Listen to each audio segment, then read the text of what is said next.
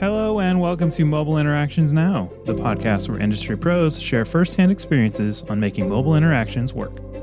I'm Chris, and I'm part of the team here at TenTech. On today's episode, we're joined by Haley Evans, product manager at TriumphPay. Haley and Jean discuss what it takes to design great user experiences while masking the complexities going on behind the scenes. So, without further ado, let's just get right in the episode. Take it away, Jean. Haley, welcome to the show. Why don't you give the listeners a little more background about yourself? I covered some in the intro, but I'm sure they would love to hear more. Yeah, thanks for having me, Jean. I'm really excited to be here. I'm Haley Evans. I'm a product manager at Triumph Pay currently, and I live in Dallas, Texas. From what I heard, I was uh, getting the feeling that you and your team at Triumph Pay is actually starting to tackle to simplify something that seemingly very complex. And that's when I was like, oh, I'm so thrilled to have her because whenever a team of people get together, try to, you know, simplify uh, sort of like a multi-layered systems and processes that involves many different players in the product ecosystem, that, that's where I feel like the good story is about to come. So, why don't we start by you explaining a little bit about what Triumph Pay is doing and specifically like what kind of problem it's trying to solve? Yeah, absolutely. So, Triumph Pay is an e payments platform for the logistics business. So, brokers are our clients and we process their payments to carriers, the companies who are driving the trucks to get your products to you. So, we process the payments for them what we learned is that one of the most complex things is getting the paperwork from the carrier to the broker so the carrier could be paid.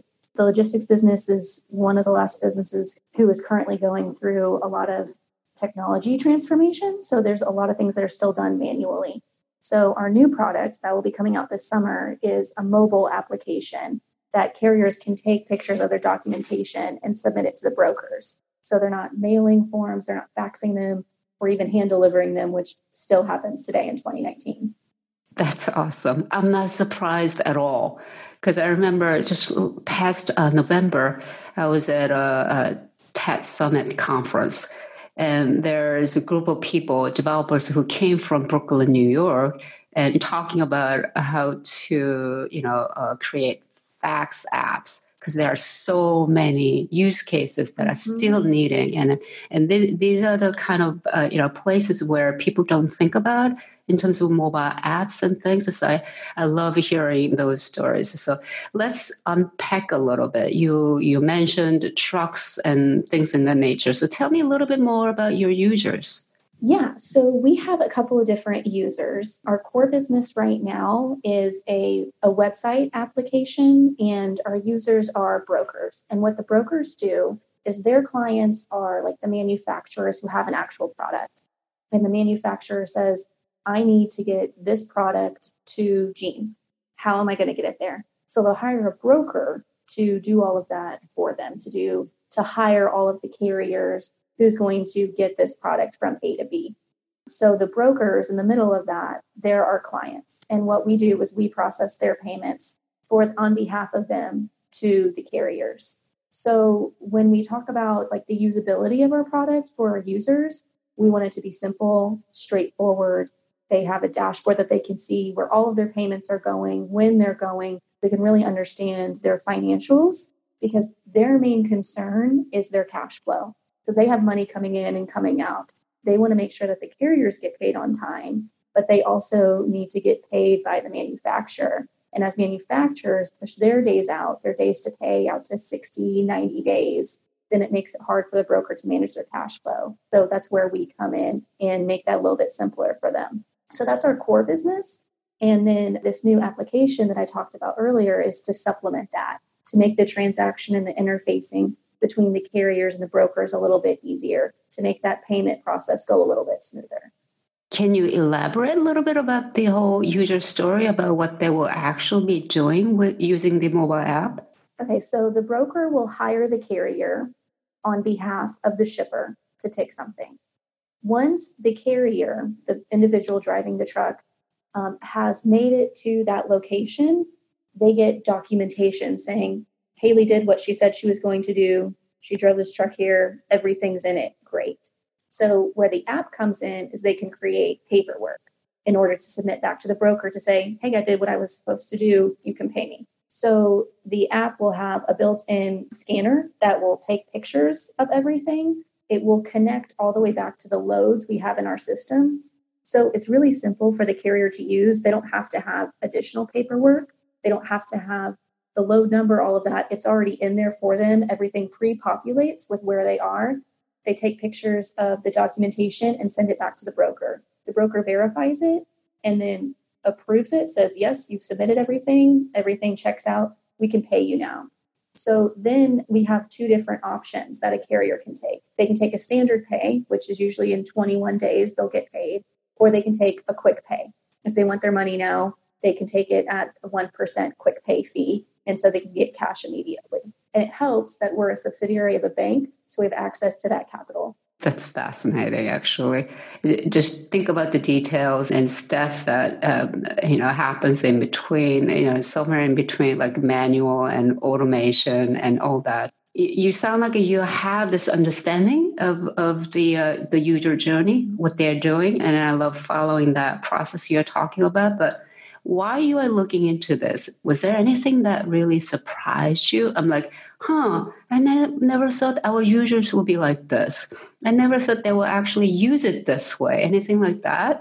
Yeah what surprised me the most was there's the wide variety of carriers that are out there. You have carriers who have hundreds of trucks and they've been around for 20 years and it's very systematic what they do. And then another carrier that i got to talk to it was him and his dad. They started their own company because you can, it's easy to get into. And he did the back office while his dad drove. Super down to earth. I love talking with him. And so that's what really struck me is like, wow, you have these people who've been in the business for years and years, and they have a large company and they have completely different needs than this, you know, mom and pop or dad and son business who they're doing it, they love it, and it gives them the freedom for like the lifestyle that they want. You have these people who need the same thing. They need to get paid on time, but they are submitting their documentation, their paperwork in different ways. And so, how we can help them streamline their back office or even on the front end with our app will help them get paid quicker and help improve those relationships with their brokers. Because ultimately, what what carriers and brokers want is they want those consistent relationships. They want a carrier for the same broker, and the broker wants the same carrier. So the easier we can make that for them and improve that relationship by making it really streamlined and really seamless, then the better that will be for them. That's funny. A couple of days ago, I actually talked with a GPS tracking company, and they're talking about how they are using SMS, two-way SMS service to help, you know, truckers and people on the go kind of configure their services on their portal using SMS and because that is part of a mobile channel and it's this kind of thing i'm as you know i'm part of a communications platform company where sms just a channel. And i never thought of people actually using it for that kind of use case. And have you you know come across an example of a use case where you didn't really intend that how this could be used in that way? And they just kind of finding their own way to use this, what you're creating? I haven't yet.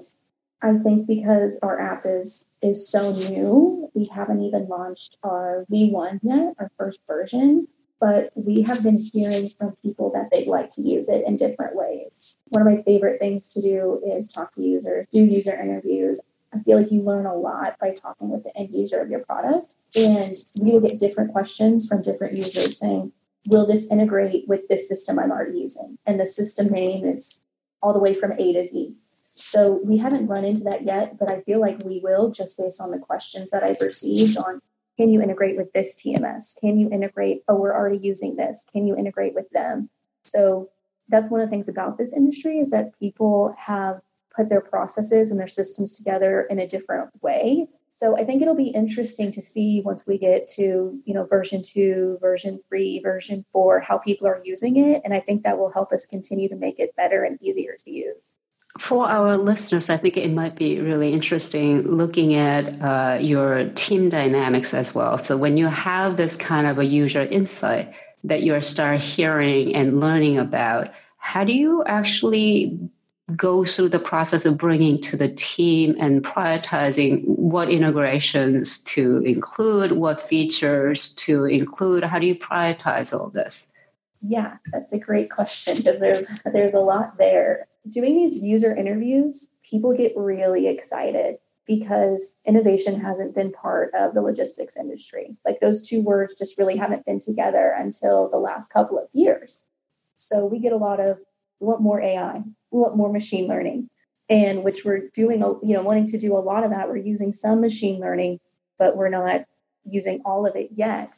So it's really exciting to take all of these really great ideas and these really great insights from our carriers back to the development team and say, okay, what can we actually do? What do you guys think? I think it's really important to get the development team's buy-in because you know that's a cost to you. How how much is this going to cost to build? Will it cost you know really benefit? Will it really do what these carriers are wanting to do or what these brokers are wanting it to do? and you want to know what's possible from your development team. You also want them to feel like they are key players in the decision making process, not that you're just handing down information, but they really are part of helping developing the app as well, helping to develop the solution as well. And so I think it's really important to take these great ideas that you get from carriers and then bring your development team in at the, at the very beginning so that you don't overpromise something that you can't deliver but you can see what can actually be built in a reasonable time frame and will deliver what the client is wanting. So how is that discussion going internally? Is it um, tell us a little bit if you could the dynamics of uh, who how the battle is fought because you know a lot of tech companies there are this you know cool stuff developers mm-hmm. want to develop cool stuff from what I understand, you're starting to develop things yourself as well and, and start coding. And there is this whole intrinsic desire to add something cool to the product that goes out. So at the end of the day, is it more of a data fight? Is it more of a ROI fight? And and and how, is there a magic into how to make the teamwork work? Yeah, that's so interesting. It's currently an ROI fight right now on just getting this MVP out on time and on budget. We have an amazing team of in house developers, and we're also working with an outside firm. And they're super creative and they come to us with all these ideas. And we have to kind of push back on them and say, okay, we love your 100th idea, but we need to just do the 50th one right now. We just need to get to, you know, the first couple because developers are creative too. I mean, they're they're super creative. They want to build amazing, cool stuff but sometimes they can just take too long and be too costly. So it's really important for me to keep the business in mind and what's our core product on this, what's our core delivery on this, and make sure that we have that on time. And so I think it helps in those conversations to say, we are going to do a second version. We are going to do a V2. We are going to do a V3. So that lets them know, like, hey, we're going to be around to create all this cool stuff you really want to create we can't do that right now. We need to get our core offering out, see how people use it, get that feedback, and then iterate. What kind of a release cycle do you usually uh, deal with or plan to do? So I would say that I really like the phrase we plan to have a two week release cycle. We're really diligent on that, but sometimes things come up. Best laid plans, like they say, something may always happen. So we're currently on a two week release cycle for our core application, and that is things going into production, clients using it. But for our application, we aren't currently releasing anything, but the developers are on a two week cycle just so we can make sure that we're on time. I will say, however, sometimes things come up. We may have to do a patch release, which will make things adjust in our current sprint and for me, what's been really important is communication. I am constantly talking to my developers on what they're doing, and then also with the operations team on what's happening if the clients are coming to them with something. So it's really managing all these different communication channels. And then I have to be really diligent and really careful about when I talk to the developers because they work best when they're able to really dig into the code for chunks of time. So I may get something from the operations team that comes in as an emergency. And then I have to use my professional judgment. Is it really an emergency? Do I need to derail what this developer is working on this afternoon? Or can it wait until the end of the day so that they can finish what they're doing and then start working on this new item that's come in tomorrow morning? That sounds fun. And I agree. I have this imagination that that communication, you know, playing a big role internally and externally with the users as well as we move forward. So part of uh, what I was excited about, um, kind of unpacking a little bit, is is that you are dealing with a two very complex topic: payment processing, logistics, and for many people, uh, including myself, payment processing is, is a heavy business transactions. Do you um, deal with the more of a different level of security concerns and data protections and all those things? Uh, how does that play out? Yes, we are very heavily regulated, both with the payment processing and with our development, because we are a subsidiary of a bank. We are held to all of the US standards for our bank. It's interesting. I interviewed uh, some of the uh, UX designers and and product people, and they always complain about some of the you know user authentication that needs to be built in because for them it's just like a affliction. You know, it's it's like it's a step before you start actually consuming the service and using it, clicking through, and things like that. So it because you you deal with the payment processing, I was curious about how people feel about adding user authentication here and there and things in that nature. Yeah, absolutely. Um, now you're kind of jogging my memory on some of the things that our core application already does to prevent fraud. I mean, obviously, it's very important that the person who's supposed to be receiving that money receives that money. So, one of the things that they had built into before I got here was that you have to claim a relationship. So a broker can't just send a carrier money. The carrier has to log into our portal through two factor authentication, prove they are who they say they are, and then claim that relationship with the broker. So it's not like Venmo where you can send money to anyone. You have to have a specific relationship that's been authenticated with that person in order to send or receive money to them. I feel a little better now. I'm at peace. and because uh, uh, having been part of the whole two factor authentication campaign, and, and it really, I would love to see it working because uh, it is jungle out there. Sometimes it seems like.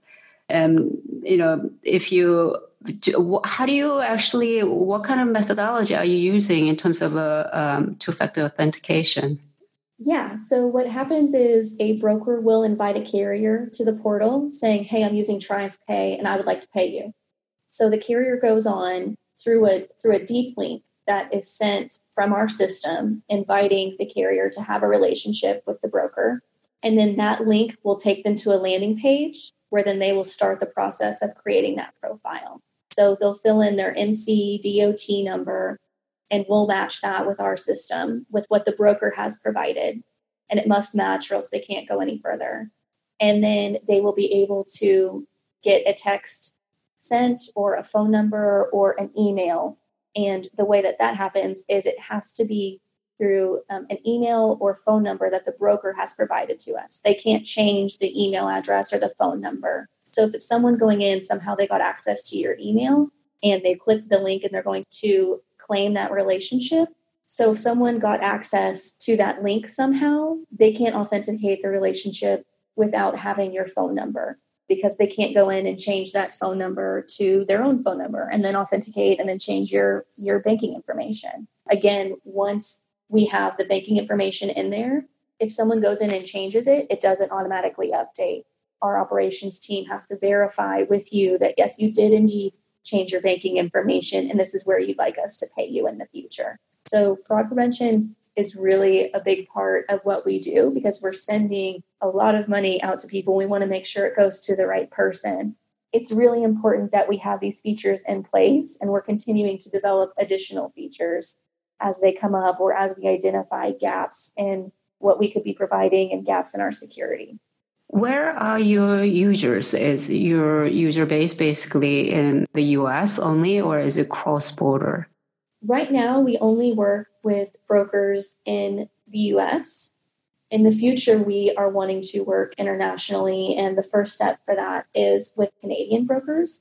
So we've started discussing with them about what their systems look like and how TriumphPay might be able to work with them. And that's part of our goal and our plan for later this year and into 2020. And this probably will be my last question. I love sometimes how um, product team, uh, um, the role that what they do in terms of, to me, it, it, you're trying to come up with a solution to an existing problem. Oftentimes, that's a new way of solving problem, and, and that requires some new way of looking at things. Um, try to see what if this, what if that is. Uh, where do you usually uh, draw your inspirations from? Is there a special place you go to or uh, to come up with some of these ideas? Yes, I go to my own team. At Triumph Pay, we have some really experienced people on the team here who've been in the business for a long time. And one of our sales guys, he started out in the mailroom. So he's very familiar with the paperwork flow, how it was in the 70s and the 80s. And so I really like to go and just talk to them about their past experiences. Like, what was it like when you started? Where did you start? You know, at what point in the logistics chain did you work? What was it like? From those just natural conversations, we'll get ideas about what we can do in the future. And so that's probably one of my favorite things is because it's relationship building. As I'm a relatively new team member here, you can learn a lot about someone and where the industry has been and it helps us think about where we want to go. Now, Haley, that was a lot of different topics we cover. I really thank you for that. But before I let you go, there's one little thing that we do here, just just for the hell of it, and, and people get to know you better. Now, if I were to ask you, what are the top three apps on your mobile phone that you use the most? What would that be? Yeah, um, three. That is difficult. One of my favorites is Instagram. I love just looking at pictures of my family and friends and keeping up with them.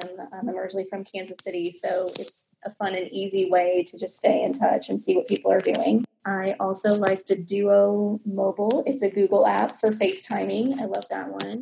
Third one that I have been using the most recently is the new Triumph Pay app.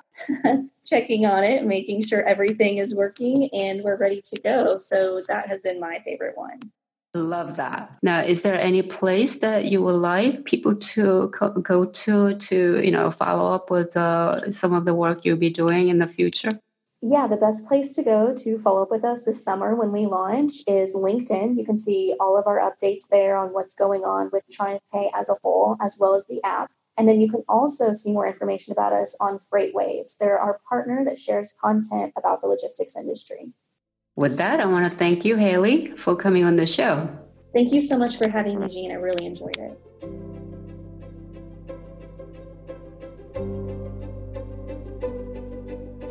Thank you again to Haley Evans for joining us today. You can find out more about Haley and Triumph TriumphPay at triumphpay.com. To find out more about Jean and Tentech, visit tentech.com. Make sure to search for Mobile Interactions Now in Apple Podcasts, Google Play, Stitcher, or anywhere else podcasts are found. And make sure to click subscribe so you don't miss any future episodes. So, on behalf of the team here at Tentech, thank you for listening.